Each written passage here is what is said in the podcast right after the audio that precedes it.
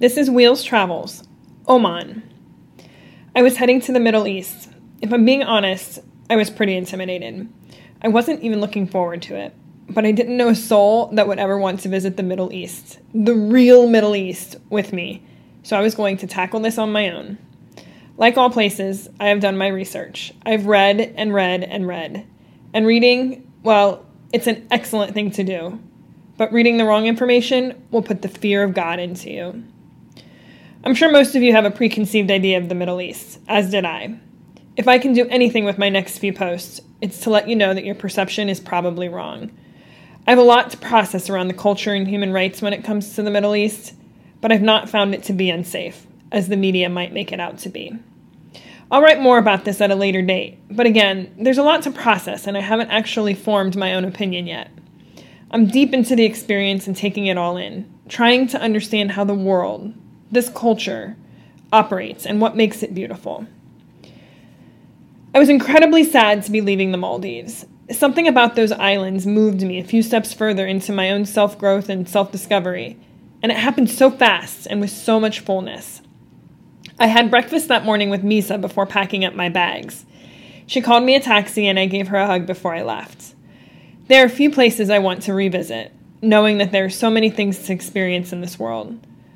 But of all places and all people, the Maldives and my time with Misa are something I would put on repeat. The airport experience in the Maldives was great. I had a helper who pushed me through the airport and even ran into my helper from a few days earlier when I arrived. I was laying over in Mumbai, India. India is notoriously known as one of the places solo, solo female travelers get goosebumps over. I didn't think much of it as I was just going to be in the airport, but I was wrong. There were very few women, and the men were pushy and unfriendly. I had trouble finding a place that I could get some water, and it ended up going to Starbucks. That's pathetic for a trip around the world. I sat by the gate waiting for my flight to board, and as I looked around, I realized I was the only woman in the waiting area. It was an 8 p.m. flight, and it was pitched black out. And I was the only woman waiting, not to mention the only white disabled woman. Talk about intimidating. I reminded myself that appearing confident goes a long way, so I did just that. I arrived into Muscat, Oman around 11 p.m. I've been trying to schedule flights that aren't getting in so late, but there wasn't a way around this one. My research indicated that getting a taxi to, ho- to the hotel was the best option. I had another helper in the Muscat airport who helped me.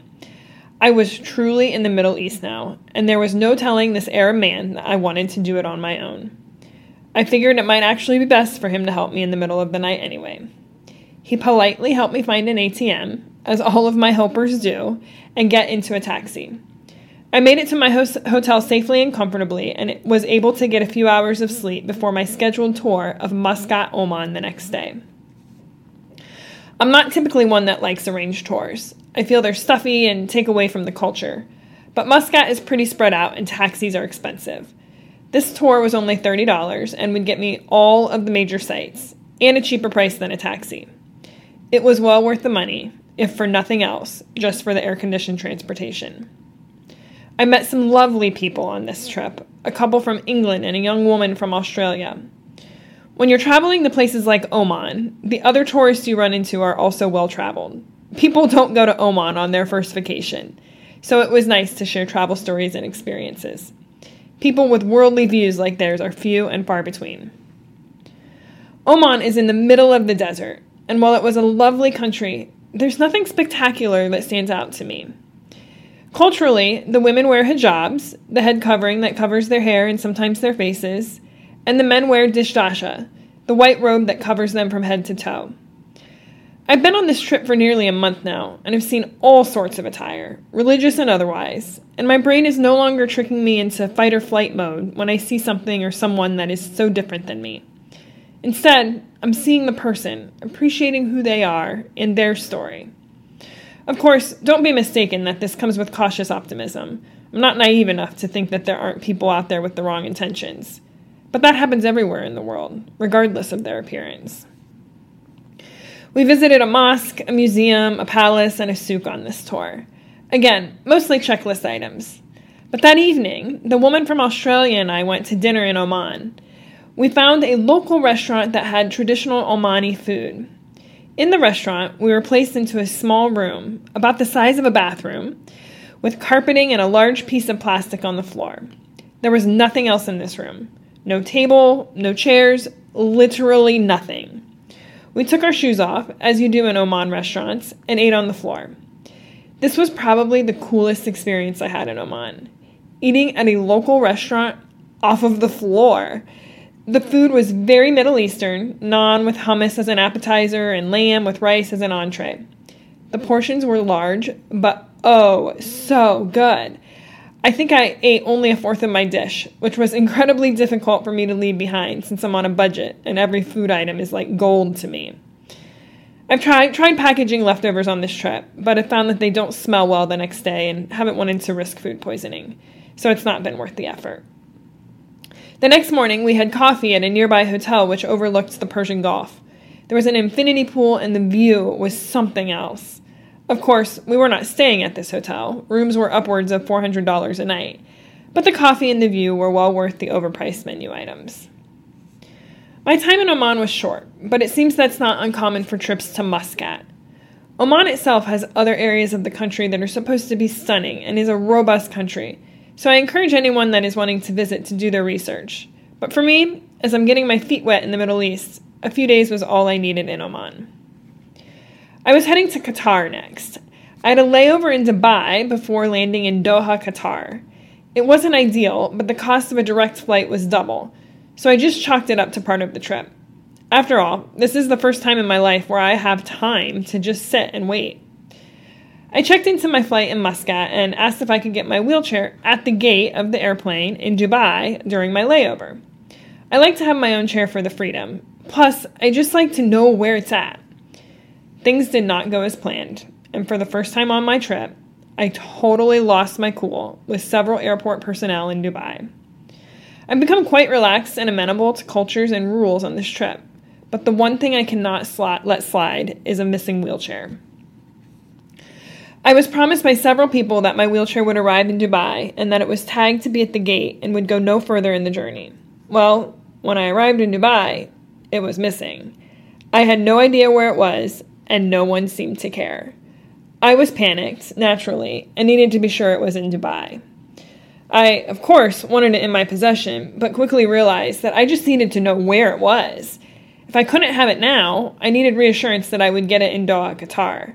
The last thing I needed was to arrive in Qatar and have no idea if my wheelchair was in Muscat, Dubai, or Doha. Seriously, what are the odds I would get it back if it was in another city? I was also on the move, so by the time it reached Qatar, who knew who knows where I would be? It took several people at various checkpoints, COVID, security, immigration, and so on, before I finally found a man who was able to look up the tracking ticket. He confirmed that it was in Dubai and that I could get it at baggage claim. This was all fine and dandy, but I didn't have an entry visa for Dubai since I was only transiting through. So there was no way for me to get to baggage claim and retrieve my wheelchair.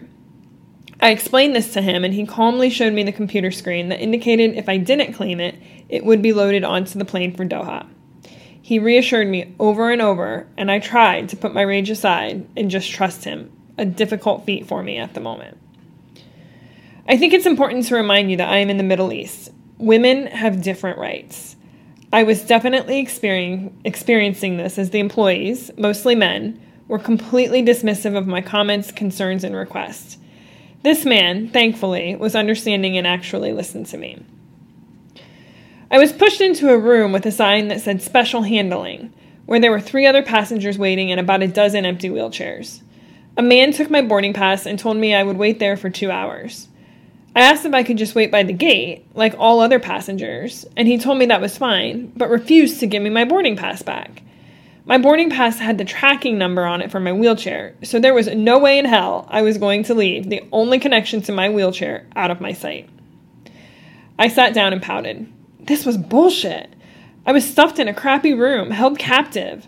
The man who had helped me track down my wheelchair a bit earlier came into the room, ironically, and told me he would be working the gate and promised to make sure my wheelchair was on the flight. I asked him why I couldn't sit by the gate, and he told me I could. When I responded that the men wouldn't give me my boarding pass, he went up to them and said, Guys, If she had her own wheelchair, she would have the freedom to move around. Give her back her boarding pass. They wrote some things down from the boarding pass, and I had it back, finally. I was pushed again in an airport wheelchair to the boarding area, where I moved to a regular seat and was left alone, wheelchairless and alone. But I had my boarding pass. A few hours later, someone returned to push me to the flight and board, which was an ordeal of men telling me what I could and couldn't do as I made my way to my seat. Seriously, not a question about my abilities, just pure demands. I bit my tongue. They are just doing their job. They are just doing their job. This is not your culture, this is theirs. Respect it. I arrived in Doha, Qatar, and had another helper who shuffled me through the various checkpoints and got me to baggage claim. I waited and prayed. Please be here. Just please appear. It did, and I moved into it. Freedom! I had my own wheels back. My helper insisted on getting me to a taxi, like they all do, and just like that, I was in Qatar. The stress of my missing wheelchair vanished instantly as we drove away, and the nighttime sky, lit up magically in Qatar, beamed through the windows. Seriously, who gets to do this? I was in Qatar.